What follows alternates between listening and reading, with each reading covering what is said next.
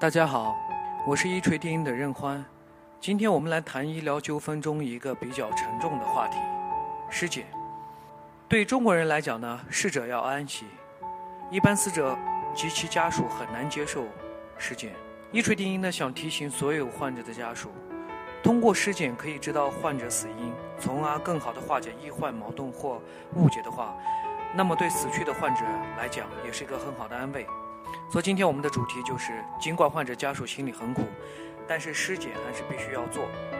第一，我们先来看关于尸检的相关规定。《医疗事故处理条例》第十八条规定，患者死亡，医患双方当事人不能确定死因或对死因有异议的，应当在患者死亡后四十八小时内进行尸检。具备尸体冻存条件的，可以延长至七天。尸检应当经患者近亲属同意并签字。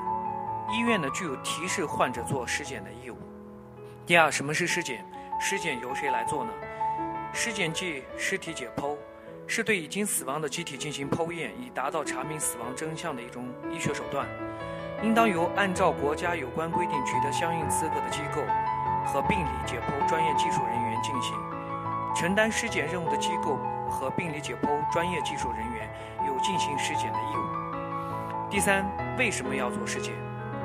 尸检对于解决死亡原因不明或死亡原因存在分歧而发生的医疗事故争议，具有无可替代的作用。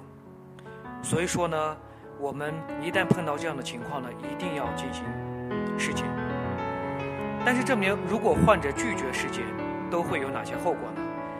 医疗事故争议双方当事人可以请法医、病理学人员参加尸检，也可以委派代表观察尸检的过程。拒绝或者拖延尸检超过规定的时间，上面提到的一般是四十八小时内，影响对死因判断的，由拒绝或拖延的一方承担责任。所以，患者家属由于心理上不能接受尸检，会为未来医疗诉讼带来很大的影响。所以我们建议患者一定要理性。第四，尸体解剖都有哪几种类型？目前的尸体解剖主要有三种类型：第一，普通的解剖，仅限于。医学院校和其他相关的教学、科研机构从事教学科研活动时实行。第二，法医解剖仅限于司法机关为了查明死亡的原因、确定死亡类别、收集证据、推断死者生前身体特征及死亡时间。第三，病理解剖仅限于医学院校、医学科研单位、医疗机构的病理科及病理教研室实行。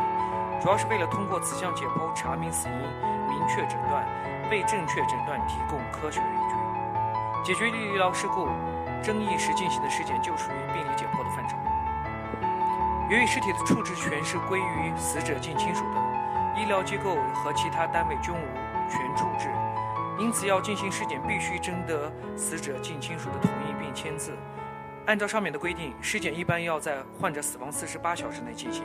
这主要是根据尸体现象所产生的变化决定的，超过这一时间呢，可能会导致尸检失去可能性，失去了尸检的意义。如果因为其他因素需要延长尸检的时间，又具备尸体冷冻条件的，可以延长至七天。